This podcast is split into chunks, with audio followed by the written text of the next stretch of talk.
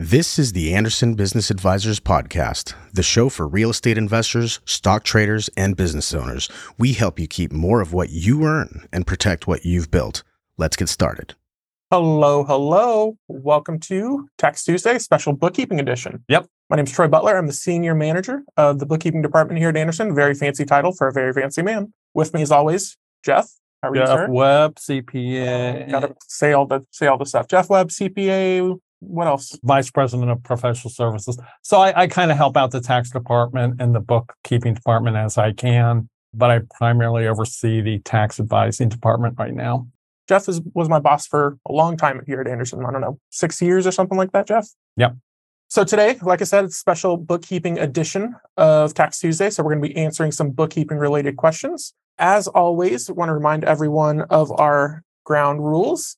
Make use of the Q&A feature if you have any questions. If you have any questions that don't get answered today, you can always, always email them over to Tax Tuesday at Anderson, AndersonAdvisors.com. If you do need a detailed response, um, you will need to become a platinum or tax client. And as always, this is fun, fast, and educational. And we want to help give back and educate. So let's start out with our usual way. Tell us in the chat where everybody's from.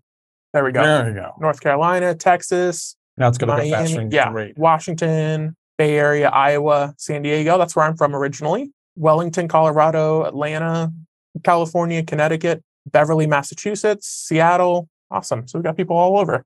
I understand why it took so long for her to type out Beverly, Massachusetts. Yeah, that's a lot of letters. I, I can and spell it. spell check would have to be involved. if you have uh, questions uh, about your own situation, please ask those in the question and answer, not in the chat, and they will give you a personalized answer to the best of their ability for the information they have. As you can see, there's already some questions in that question and answer. We typically get quite a few. uh, usually north of 200. Yeah. So we're busy in that in that Q and A section. So today we have uh, some bookkeeping managers and supervisors joining us to answer those questions you guys have, as well as some tax advisors and uh, at least one lawyer. So we're in good hands. So now that we've gone through the intro, let's go through some opening questions. These are the questions that we're going to come back and answer. So the first one is how do you write off classes or courses, cars, equipment, or anything in general off? What is the process? What do you keep? How do you show your proof of funds spent? What's the best way to get payroll started? Want to start with hiring a couple part-time employees? Can I deduct expenses for working from home and what forms can I use? What's the best way to record startup expenses incurred on your private accounts? There's a lot to read there, so we'll go on to the next one. Which bookkeeping app would you recommend for four units or less landlords to make our tax preparation easier for all of us? Can we discuss how our bookkeeping service works? I can do that pretty good. Um, we're drowning in Excel and Quicken. Uh, what are common expense categories I should use? Can I discuss some big picture strategies to help with bookkeeping automation slash AI?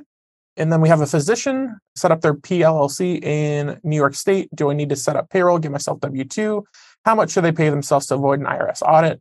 What's the bookkeeping needed? How do I take the remainder of money out as a distribution? That's like seven questions in one. So they're getting their money's worth out of it. Yeah, absolutely. It's a value question. Yep. uh, they've attempted to do their own bookkeeping. What are the minimum requirements to do so and suggested periodicity of tasking? That's a good word, periodicity. I don't think I've ever used that one. Yeah. It's good. If our business is still paying off business debt from previous tax years, how do we account for that as far as bookkeeping and reporting? How does the bookkeeping service integrate with the accounting service? Um, we'll talk about that for sure, no problem. So yeah, those are the questions we're going to hit today. And then, like I said, we're going to have a bunch of people working in the Q and A. If you guys have anything that should pop up before we get into it, go check out Toby's YouTube. There's a lot of good good videos, a lot of good knowledge. There's a, a video with a very good looking bookkeeping manager uh, talking about bookkeeping. You guys should all go check that one out for sure. Also, Tax Tuesday, the replays can be found there. So And I think they break those down by question. I think so. Yeah. We should probably know this, but because sometimes me and Toby go you guys talk a lot. way off the All right. So you guys can subscribe and go to aba.link slash YouTube and and uh, sign up sign up for those. Yeah, D- uh, Toby has his. He does a lot of tax. Clint has his. Uh, more focused on structuring and all Asset protection. asset protection. Yeah, they're both brilliant, but Toby more specializes in the tax and Yep. Clint on the asset protection. So you're in good hands either way, though. Right. All right. Now we're gonna we're gonna get into it. Here we go.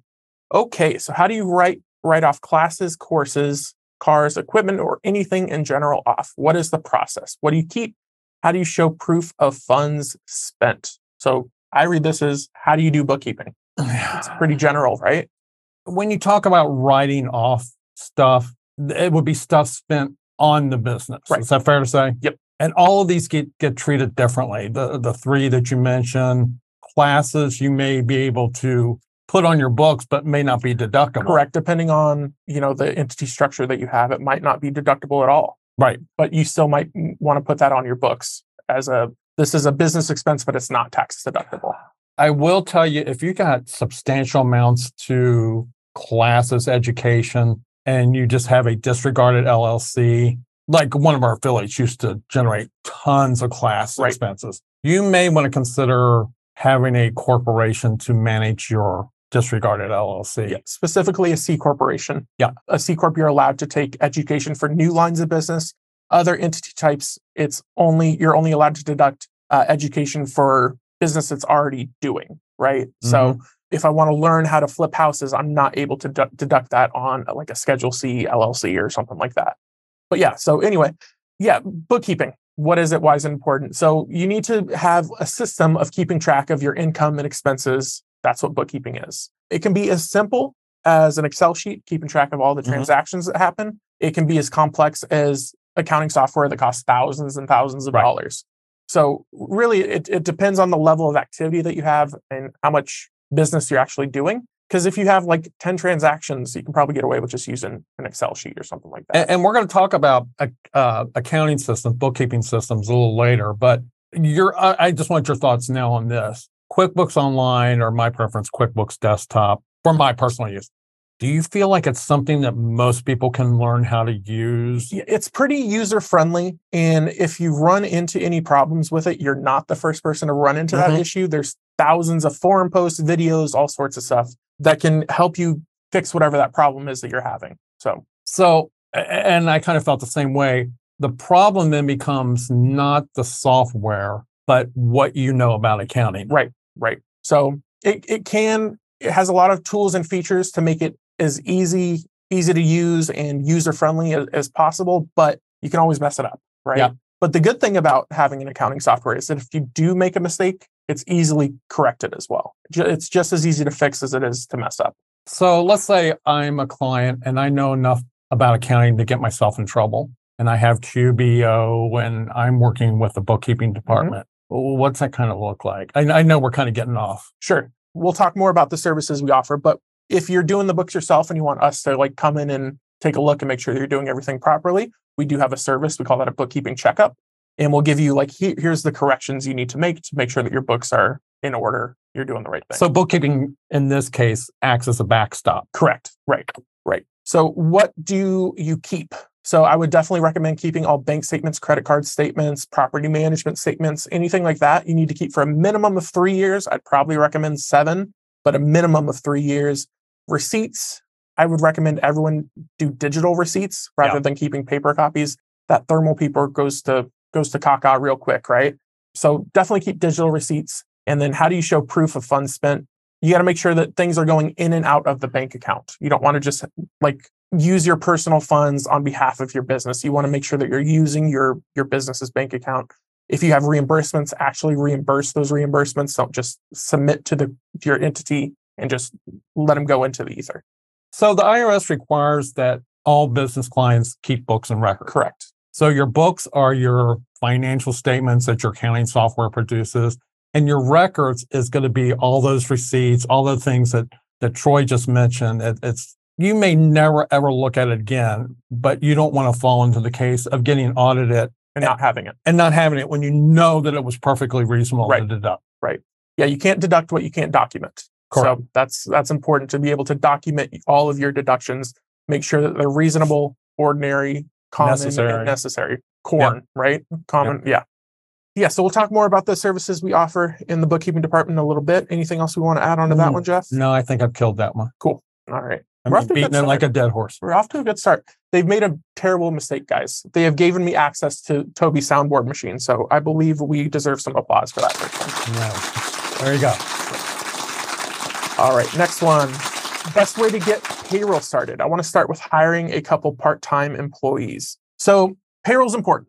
Yeah, It's, it's important, right? And, and depending on your entity structure, it may be required. If you have an S corp, you are required to have payroll if you're profitable and taking distributions. Correct. hmm So how do you get started? And are profitable. and are profitable. Yes, good point.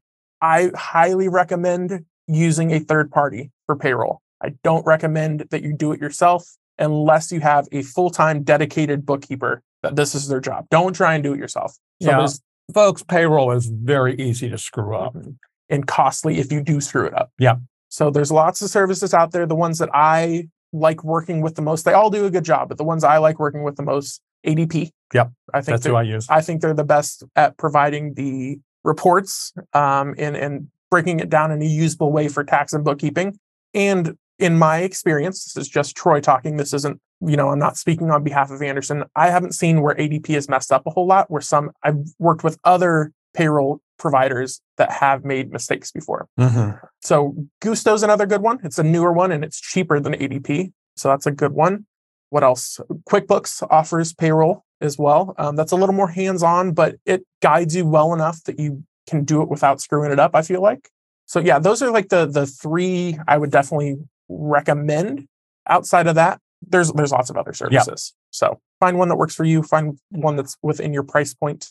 So, a question for you, uh, like with Gusto and uh, even Paychex or the um, QBO, I heard you say was Yeah. very hands on. When I got my ADP account, they set up all my accounts with the state, workers' comp insurance. They Right. took care of all that. Are you seeing that similar things, or are there going to be some things that you have to do personally? So uh, with a lot of services, you're going to have to do it yourself, and they're going to give you like a sheet of this is how you do it, Mm. but you're going to do it yourself. It's not rocket science, Yep. but it's nice to have someone who does this all day, every day, Yep. being the one to do it for you. So yeah, my payroll was always with ADP very easy to run. It's not exactly cheap, no, but it was super convenient for me, and that's why I liked it. yeah. So Gusto is a little cheaper. It, it does a good job. Uh, Intuit, QuickBooks is pretty good as well. But yeah, ADP is what I think is the gold standard when it Yeah. comes to payroll. Next question: Can I deduct expenses for work from working at home, and what forms can I use? So depends. Oh, I wanted to say It that. depends. That's the, the classic Tax Tuesday answer, right? Yeah. It depends. So, what we recommend typically is that if you have an entity such as a corporation or even a partnership, um, you do administrative home reimbursement. Correct, Jeff? yes, Rather, especially if you're an S corporation. especially if yeah, agreed. You can do it if you have an LLC that's disregarded to you. If you have a Schedule C, I don't think can you do it on Schedule E? I don't recommend it on Schedule E. Right. And we don't recommend doing it on a 1040 hardly ever because it's one of those audit red flags, correct? Yeah. Oh, well, on Schedule C, you do what's called Form 8829, That sounds right. Home office expense. And, and when Troy's talking about the administrative expense and the home office expense, you actually do them identical to each other Correct. for calculating. For calculating purposes, but it's slightly different as you're going to have your business reimburse you for those costs rather than deducting it straight on your tax return. So that's what we usually recommend. If you can do it, do it that way rather than doing it as a expense on your 1040. Now, Sally Mae, an Anderson employee, is working from home and she's generating home expenses. What can she deduct? If she's just a W 2 employee, nothing, not a thing. So you have to be in business to be able to deduct it at all. And, and that kind of goes back to why we say if you're an S corporation or even a C corporation, you want to make sure those entities are reimbursing. Correct. Yeah, it's key that you reimburse. You don't want to just accrue those expenses and have them sit on loan from shareholder or capital contribution. You want to see those funds actually come out from your bank. So submit a, a reimbursement sheet to your to your business, have them reimburse, cut a check. And then if you don't have the funds in your business to do it, what you can do is actually loan your business funds to then in turn pay yourself back. Yeah. Uh, in the past, we kind of had a little different position, Mhm. but in today's atmosphere environment, you really want to see a check being written from that entity back to you. Correct. You want to see it coming out of the bank account before we deduct it on a tax return. Cool. Good enough. All right. Next one. What is the best way to record startup expenses incurred on your private accounts while in the process of forming official entities in order to keep it from piercing the corporate shield or similar? For instance, costs of registered agents and filing fees joining Anderson, Platinum, etc. do those get written off as capital contributions or question mark? Uh, how should we be be tracking and recording bookkeeping slash taxes and liabilities? So it sounds like we're starting talking about startup expenses and organizational expenses. Right. So uh, startup costs, organizational costs are actually intangible assets, Mhm. and those intangible assets get amortized. So you're you can you're going to take it over time. You're not going to take it all at once. It's an asset on the books. But there's also a way to accelerate some of that. Mhm. So if you have startup costs and organizational costs of less than $50,000, you're able to take $5,000 in the first year as an expense on your tax return. Am I so far so good? Yep. Where it gets complicated is if you have more than $50,000 of startup costs, it, that $5,000 gets deducted dollar for dollar until you get to $55,000. Yeah, it phases out Right. very quickly. Yeah. Now, from a bookkeeping point of view, I've got ten thousand dollars of startup expenses. How do I get that on the book? Yeah, so you'll want to submit those to your corporation, say these are my startup costs, and you can do it in one of two ways, and it really depends on your entity structure. If you're a corporate a C corporation, you're probably going to want to treat that as a loan from shareholder. Yeah. That the corporation owes me this money and it, I can be paid back for it. Um, then when you get paid back, it's not income to you. It's just a repayment of a loan. It's not a dividend like it would be on a, on a C corp. For a, a S corp, I'm okay with it being a capital contribution rather than a loan because you're able to take distributions from an S corp freely, where you're not with a C corp. You can, in theory, have startup and org costs on a partnership, org costs for sure. Startup costs not as easily done. In same theory, I would I would do capital contribution there. So, yeah, I want to talk just a second about startup costs on the partnership, even the S corporation and the 1040 of say Schedule C Yeah. is. In the past, are by far our largest startup expenses were education. Correct. Well, you can't deduct that kind of education on a 1040, which means you can't deduct, deduct, deduct it if it's coming from a partnership or a Schedule C or an S corporation. So that's the case where if you've got a lot of startup costs, probably want that C corporation Correct. Right. who can deduct it because they consider it a working condition fringe benefit to pay you for your education, to do your job. All the other entities treat it as you're into a new line of work. Right. And that kills the deductibility of that. Yep, agreed. So yeah, like I was saying, it is an intangible asset. It gets taken over 15 years. Um, you don't get to deduct the entire amount if it's more than five thousand dollars. But you can do or costs and startup costs. So they both have that same What's the difference, Troy? startup costs. Is this is a cost that I incurred in in starting my business? It could be a number of different things. Mhm. It could be like Jeff said, education. Could be travel costs. Could be uh, I don't know what else, Jeff Research and re, yeah research uh office expense if you had like could be a lot of different things where organizational costs are very specific they're the costs uh, that you incurred to organize your business so if you Mhm. paid someone to you know paid $1500 for someone to set up an llc for you that is a organizational cost So when um, I'm sure a lot of you are familiar with IPOs, initial public offerings. When a company does an IPO, they tend to have humongous organizational costs. The things that need they need to get them to be a publicly traded organization. So yeah, Troy's exactly right.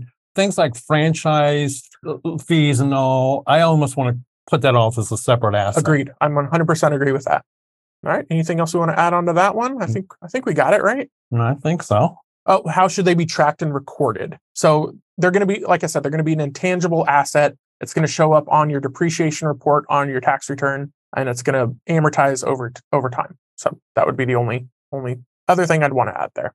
All right, next question: Which bookkeeping app would you recommend for four units or less landlords to make our tax preparation easier for all of us? QuickBooks is always good.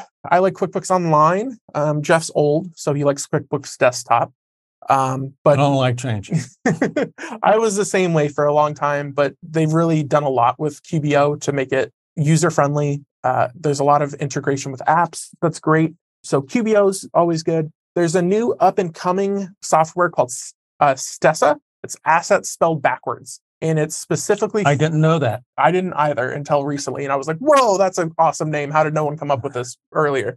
But uh, yeah, Stessa is a good one. Um, and that's specifically for real estate investors. So we're doing a lot of research into that right now. Um, what's another one, Jeff? Uh, there's Sage, but that's a little more Yeah. I wouldn't. I would only recommend that if you are Yeah, Sage actually has a bunch of different products, MAS 90 and MAS 500. right. I missed one. It was called Peachtree. That was my that was my jam. Was that was that a Sage sure. product? Hmm. Yeah. So yeah, that, I wouldn't recommend that one per se if- if you don't know exactly what you're doing bookkeeping wise. What are some other ones? ZipBooks is a good one. ZipBooks is free up to a certain level, so that's cool. What I wouldn't recommend is Quicken. And somebody actually mentions Quicken a little Yeah, later. we're going to talk about that in a little bit, and we'll, we'll we'll get on that. But Quicken is not great for businesses. Quicken was never designed to be business software. Right. It was designed to track your personal expenses. It does one sided accounting, which every accountant will tell you they absolutely hate. Right. So, yeah. Word about QuickBooks, though, if I may. Sure. Um. Yeah, I like QuickBooks Desktop. However, if you are a bookkeeping client, having QuickBooks Online will make your life and your bookkeeper's life so much easier. Yeah, and, just to, to touch on that, and I appreciate you bringing that up, Jeff, is if you're using QuickBooks Online, we can, me as your bookkeeper and you as my client, we can look at the same thing at the exact same time. Yep. We don't have to send files back and forth, and that incurs the risk of the wrong file being sent. Oh, the accountant's copy is the nightmare of Correct. desktop. Right. And then I make adjustments in that, and oh, it was the wrong one. So now we got to go make all those adjustments over again. It can be a nightmare. So, and then also, if you're using us for bookkeeping, we're going to be able to do your books quicker Mhm. if it's in uh, QBO versus desktop, because in desktop, we have to remote into a server using a VPN, and it's a whole lot of time. And when there's, you know, 60 people trying to get into the VPN at once, slow, slow as molasses. So, So, I mean, what is too small for QuickBooks? And I think nothing is. It just becomes a matter of the price you're willing to pay for it. Correct. Yep. So there's lots of different versions of QuickBooks Online. Um, there's Simple Start, there's Essentials, there's Plus, there's Advanced. Simple Start is not. I wouldn't recommend that for most people. Um, it has its place if you have multiple entity, multiple properties. It's not for you. If you do have Essentials, does an okay job. But what when we're really cooking with gas is when we get into that Plus because that Mm. that enables uh, classes and Yeah. classes allows you to have your financials broken out by LLC or by property or and that makes everyone's life easier having it done that way. And, and that's a great point. You don't want to set up four different sets of books for your for your properties. It's just can be nightmarish. But you can do exactly what Troy said: is have classified financial statements that you can see what it looks like as a whole, right? Right. But you can also see what each property or each LLC Right. looks like. Exactly. So yeah, that that that can be really useful. Um, but on that same note, what you never ever want to do is combine multiple entities into one or multiple tax returns into one set of books. Oh yeah, please That's- don't do that. it's the worst. Don't do it. you may get to a point if you're doing really good, especially if you're manufacturer, retailer, something like that, where you need something more than QuickBooks. You're Right. tracking inventory or purchase orders, stuff like that. QuickBooks does make uh, an enterprise product. I'm not really thrilled with it. Mm, It's a it's a little hard to work with. But that may be when you start looking at others like SAP or Great Plains or uh, a whole bunch of different ones that are higher level Right. don't do that unawares because those higher end, usually ERP programs take a lot of work to get ready Yep. to use. it- it's getting it set up is the is the is the hard part. And what- once once you get it set up, it's pretty easy to keep it rolling, but it's a lot of work to get there. and once you get it set up wrong, it's a nightmare effect. That's a good point too. Yeah. All right. Next one. Please discuss how your bookkeeping service works. We are drowning in Excel files and Quicken. All right. So I'm going to put on my salesman hat now. All right. So we have several different services we offer here at Anderson. The flagship one is, called full service bookkeeping, and that's where we're going to do your books on a monthly basis. Uh, we're going to reconcile everything. We're going to you know make sure your credit cards are good to go. We're going to make sure you're taking advantage of the things you should be taking advantage of. So that's that's our flagship. We do use QuickBooks, uh, like Jeff was mentioning. Uh, we prefer QuickBooks Online, but we can work in desktop. So in in with that, you get monthly profit and loss balance sheet and general ledger to show, you know, this is how I did each month, and and so on and so forth. And we work hand in hand with our tax team, which I believe we're going to cover on a on a later question. So yeah, that's that's the main one. Uh, full service bookkeeping. Uh, we also offer bookkeeping checkups for those who have are doing the books themselves or have a bookkeeper already, we are very, very, very good at real estate bookkeeping. It's a niche. Not everyone is good at real estate bookkeeping. They might be a great bookkeeper, but don't have the experience specific to real estate. So that's why you might want to bring it, bring us in to review their work to make sure you know everything's being done correctly. For instance, like HUD statements, very hard to record, very easy to screw up. So if you don't have experience recording that, it can get messy real quick. What else do we have? We have our virtual bookkeeping video series. So that is where I will teach you the basics of QuickBooks and we're going to give you some templates to use, uh, some Excel templates, and that also comes with a credit towards full service bookkeeping for Mhm. if you ever decide like, oh, I, I don't want to do this anymore. So that's another one. What else? What else we got? Chart of account setup. So chart of accounts is the lifeblood of your your accounting or of your bookkeeping. Everything is based off that chart of accounts. So having it set up correctly the first time goes a long way.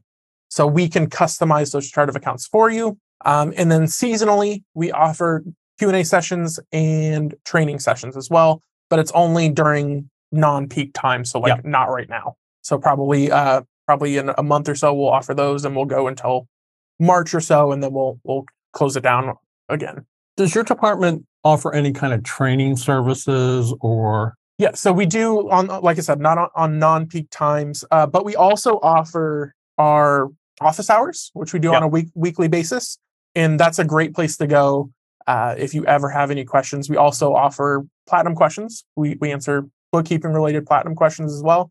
But yeah, office hours is a is a is a really good source. and bookkeeping office hours is Thursday It's currently Thursdays at 3 p.m. Okay. Pacific time. Pacific time. Yep. No, it's a little Pacific- late for but we, we used to do tax office hours at 4 p.m. Oh man, that's a that's a rough way to end the day. Dinner and taxes. No thanks. so we might be changing up the times here soon, but yeah, currently it's Thursdays at, at three o'clock. Next one, bookkeeping. What common expense categories should I use? So it depends on what your business does. Absolutely. So there's lots and lots of templates of chart of accounts out there that can give you a good baseline. For our platinum members, we offer you know some generalized templates that you can use as a as a base. Um, but you should always have your bank accounts listed out, and those should always be separate. And I recommend putting the last four digits of the bank account on there. Same with credit cards. You're going to want to Mhm. list those out separately. And then it really depends on what you're doing expense expenses wise, but you'll need income for sure, right? No matter what business you're in, you'll need some sort of way to track your income. What type of income may differentiate. You'll always need legal and professional, office expense, supplies. It's like there's so many that it's hard to just Yeah. be like, Uh, uh, the the mountain of expenses is so big I don't know where to start picking. right. So Right. so let me ask you this. I'm the person who asked this question. I'm not, but um so is this where chart of account services Correct. So yeah, we offer, like I said, chart of account setup. We will customize your chart of accounts for your business, and that will give you the baseline for all your other bookkeeping needs. So let's say I'm also the guy who asked about I have 4 Mhm. Rental properties. Are you asking me that and then setting up that Correct. chart of accounts exactly. for four entities? Correct. Yep. Awesome. So I would buy it. it, it- it's a pretty good service. So would recommend that one if you're Eh, just getting started out. And it's a one-time expense. Correct. Yeah. Once you have it, you have it. Yep. And that's it. Anything else you want to add onto that one? Yeah, actually, I do. It's something I was thinking about that fits in nicely here. If I'm a client, bookkeeping client, and I'm doing my own books, and I put this expense in January into this category, and then next month I put it into a different category, and the next month I put it in a different. Don't do that. Yeah. If you're going to be wrong, be, consistently wrong, right? That's kind of the key to all bookkeeping is, is being consistent. Yeah, they they they really don't want to go fishing for all your gas and electric bills that may be in twelve different uh, Correct. expense accounts. Right. And then if you have a general ledger that's hundreds of pages long, the odds of something getting missed are very high. So be consistent with everything you do in relation to QuickBook or to bookkeeping. Next, we're going to plug our tax and asset protection workshop. Yes, sir. So Patty is going to put that link into chat. Everyone should definitely, definitely take advantage of the tax and asset protection workshop. We have a live event coming up in December. It's Nice. pretty good. It's going to be in Vegas again. So that's a, it's a good time. We just had one, I don't know, a couple months ago. September sixteenth. September 6th. Yeah, it was the day after. Yep. After deadline. So yeah, it's a good time. You learn a lot. I mean, I've done it a bunch of times. I speak at at the four day event, and I learn something new every time I go. We do, we do have these other three online events, hmm but from my point of view, there's something to be said for being there live. Correct. Yeah. If you're anything like me, I pay a lot more attention to someone speaking to me than, you know, I'm very easily distracted if I'm just watching on a computer screen. hmm Don't get any ideas, people out there watching now. You need to pay attention to what. This one. Yeah, I'm that guy who's working on this over here, and I'm like, right. Right. Oh, my phone just went off. Oh, what's going on over there? Right. Very easily distracted. Where if you go somewhere and and and watch, you know, devote your full energy to it, you're you're going to get a lot more out of it. So these are very good. Uh, I also want to promote something else that's not part of this SIW, Uh, Structure Implementation Work. It's now Yep. series structural implementation series sis So I think the proper thing to do is do this. uh-huh then the the structural series. implementation yep a lot of good information because we used to have a lot of questions of i have this structure and i don't know what to do with it. correct so tax and asset protection workshop teaches you the strategies and then the structure implementation series shows you how to put it into effect basically is that fair it and i believe you can find those on the main page of our Yeah, if you- anderson business advisors. Agreed. If you go to the events page it'll definitely be Yep. there. Yep patty confirmed that they are there. Good. All right next question. Can you please discuss some big picture strategies to help with book bookkeeping automation slash ai we should be considering? This is a this is a big question. I got zilch on this. Okay, I got you. I got you. So there's lots and lots of different services out there that will automate your bookkeeping. However, as a bookkeeper, I think there's something to be said about having someone to overlook your your transactions. It doesn't mean we should shun the AI, right? Right. That's going to end poorly. That's how we get Skynet and all that, right? So we want to avoid that. But there's things just within QuickBooks to make your life easier using automation. So there's something called bank feeds where it will pull each and every transaction from your bank account directly. that was the only thing i had and Right. I'm sorry. Okay yeah. So, and it will pull each transaction and then you can set up rules. So if it's a, a transaction from Carl's Jr., it's Mhm. always going to go to meals, right? Yep. Or if, if it's a transaction from Home Depot, it's always going to go to tools. So you can automate it that way.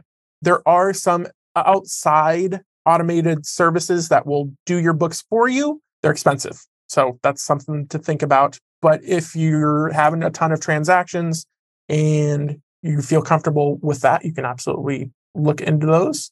I've done a lot of research. Right now, it doesn't make sense for business wise for me anyway. no Um, but for some people out there, it might be great. uh, unless you're in uh, and i'll use retail manufacturing where you're having hundreds of merchant fees and uh, and, and and then it might make a little more sense but i'll check with troy on this i still feel whether using the bank automation that it's not really an ai thing Right. It's right. or you're doing using something more sophisticated you still need to go in and look at your Correct. And if not you, then your book, if you have a bookkeeper or someone, someone needs to be reviewing this.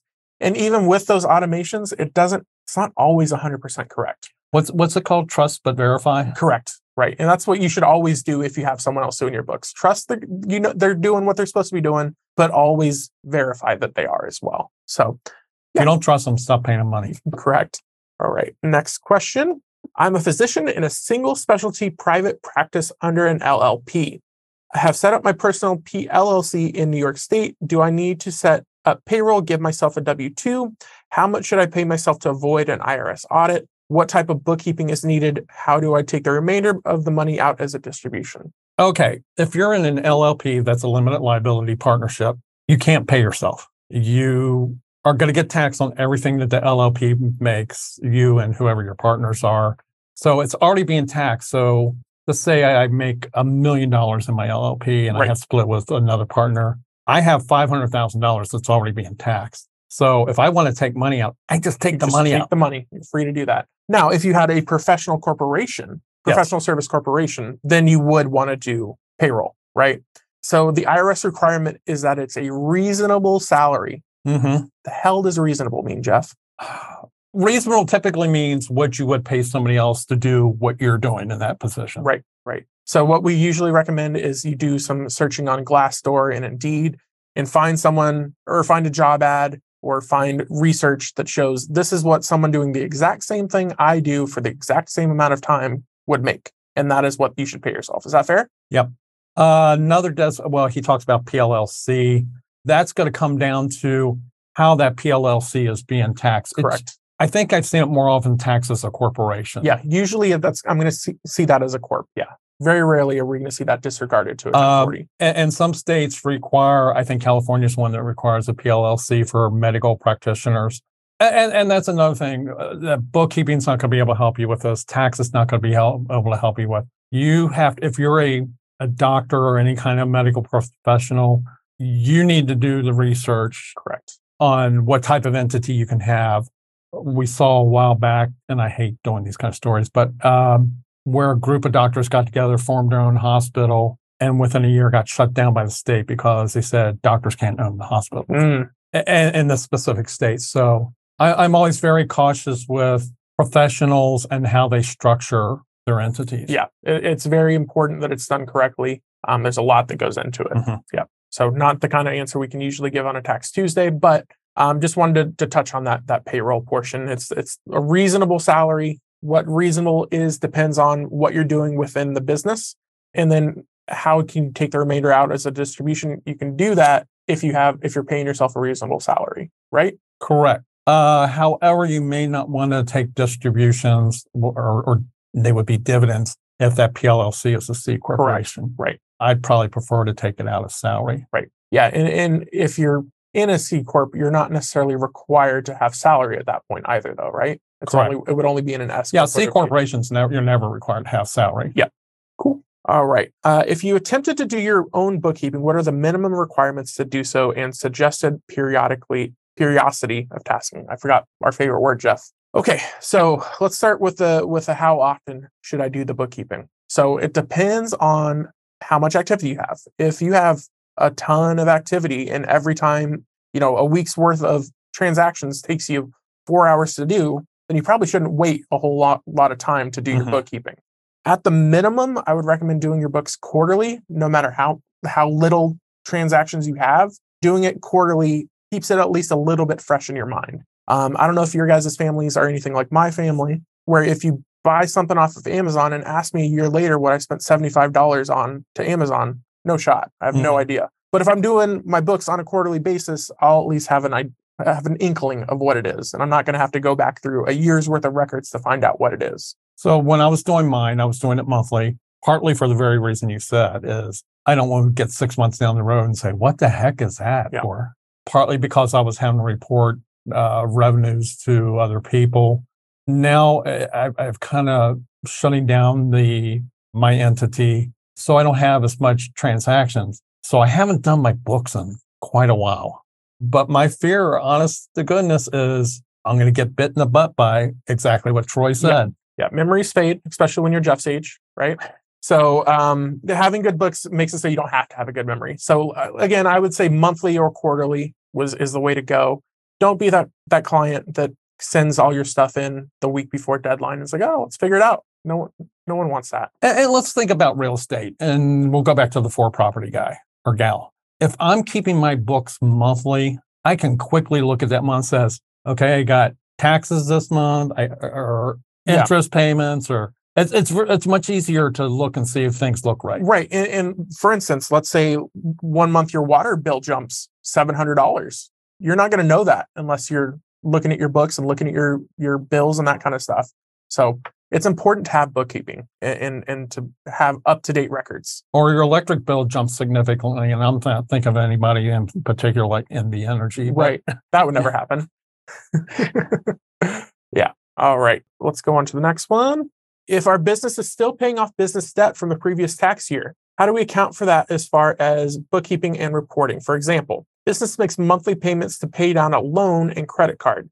Does that still go under current expense each month? Business as a corp. So this one's pretty easy, I feel like, right? So if you take out a loan and you're making payments against that loan, those loan payments aren't expenses except for the interest on that loan. So let's let, let's get a little more basic.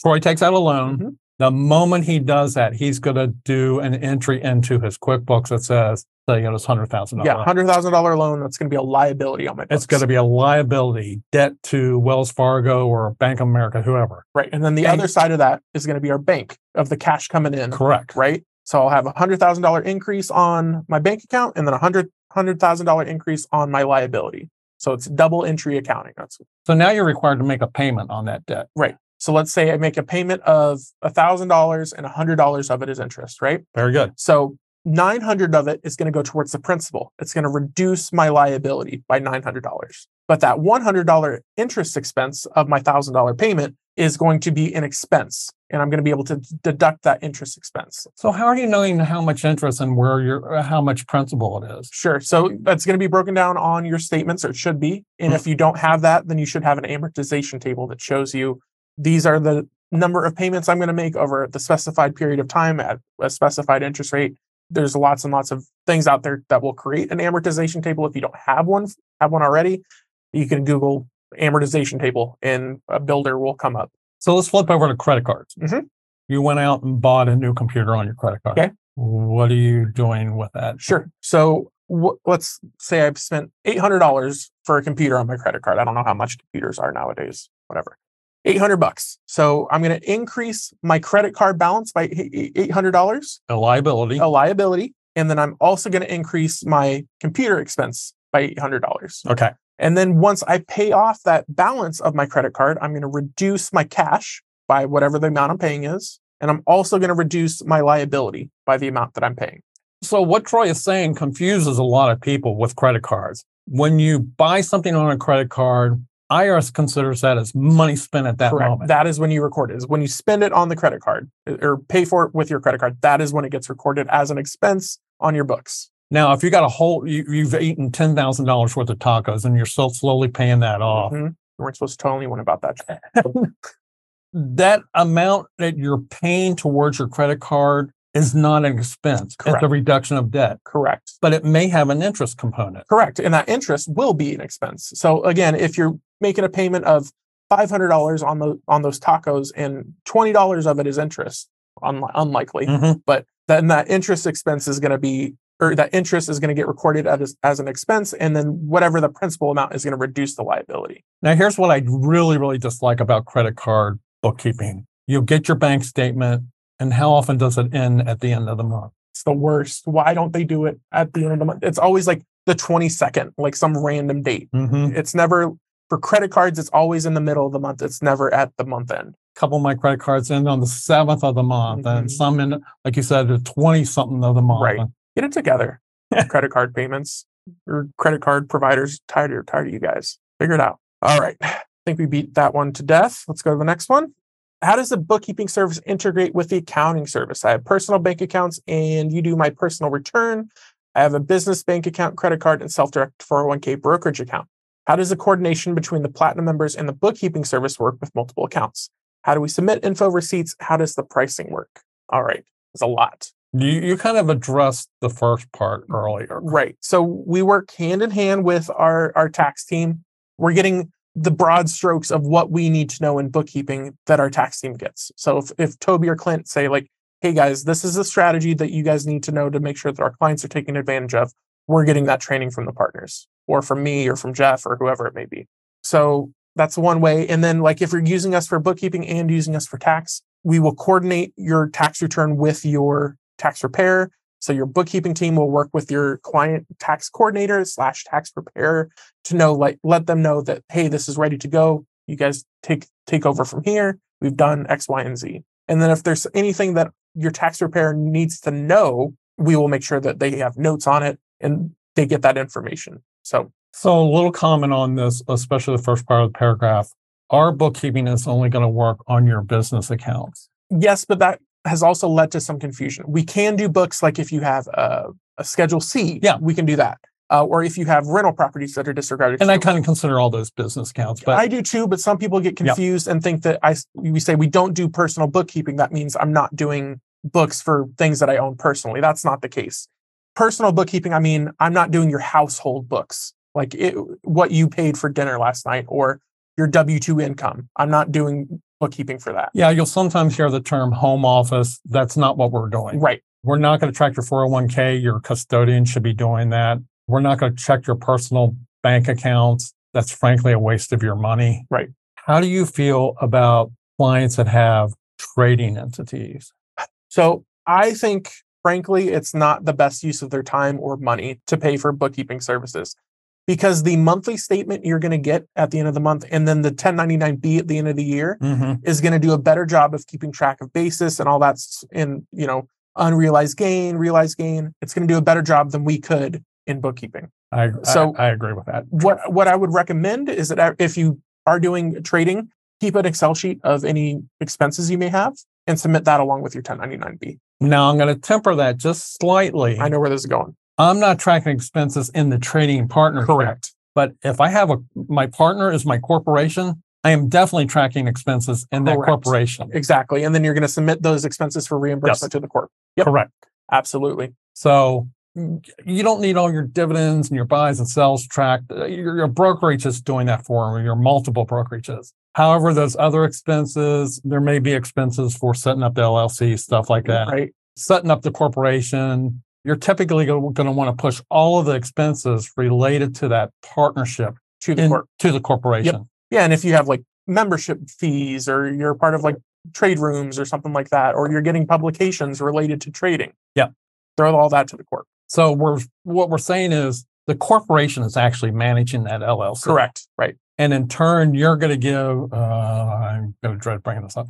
You're going to give that corporation a guaranteed payment Yep. for doing that work. So it's not a management fee, it's a guaranteed payment. And there's there's a key word in there, guys. Guaranteed. So you have to make that payment at the specified time every single time. Yep. And that decision of how much you're going to pay has to be made before the year even begins. So Correct. for 2024, if you have a trading partnership, you need to be thinking about that guaranteed payment now. Right, right. With this recent stock market, I don't know what you pay them.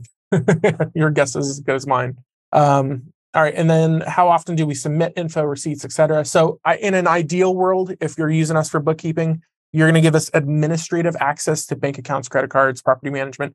That doesn't allow us to move money, doesn't Mhm. allow us to do any of that. It just allows us to go in, go in and, and pull statements, pull transactions, so on and so forth. Uh, so we don't have to bug you and say, "Hey, where's your statement? Hey, where's your statement?" It's no good for anyone. It's not good use of good use of anyone's time. So yeah, administrative access. But if otherwise, we'd request that you'd submit that information to us by the fifth of each month, and then we're going to do the books. And then if there's anything we don't know how to record it, like if we're if let's say you bought something from Amazon and you're not and we're not sure if that's an office supply or whatever it may be because they sell literally everything on Amazon, right? So we're going to send you what we call Ask My Accountant, which is kind of a backwards name, but that's that's what we call it, Ask My Accountant report.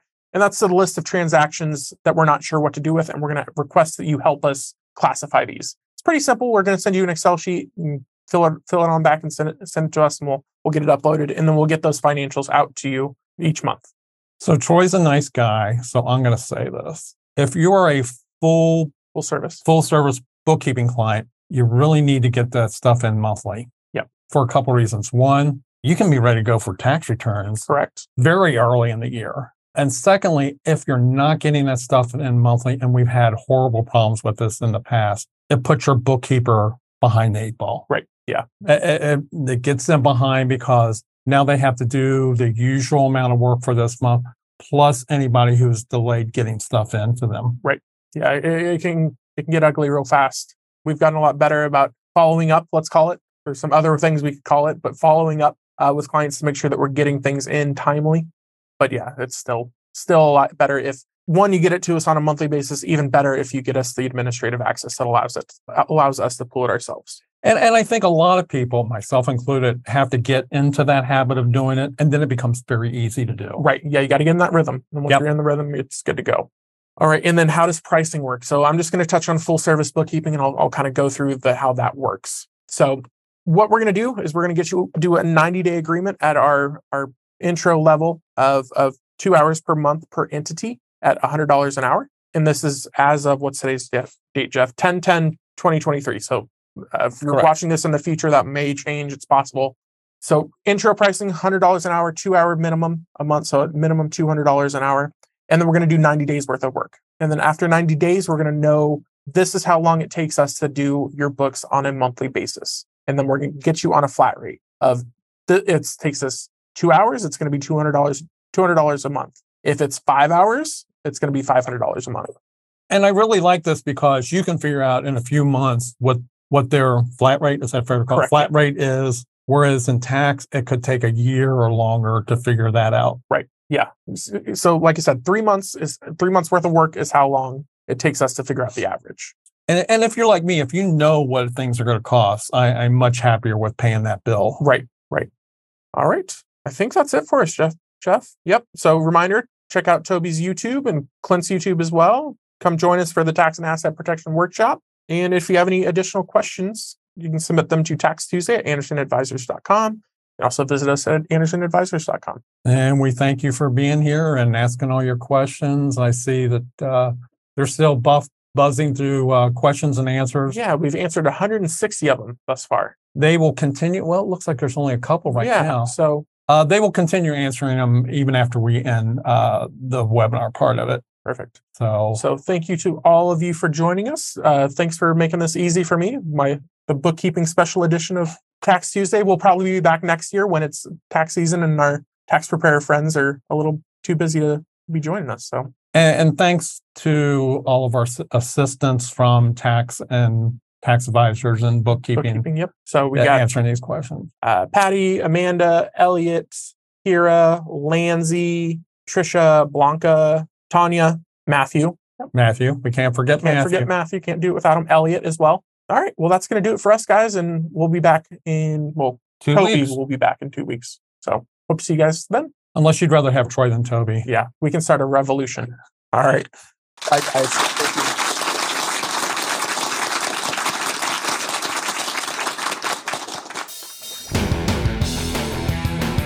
Thank you for listening to today's podcast. Show notes for links to everything mentioned in this episode can be found on our website at andersonadvisors.com slash podcast.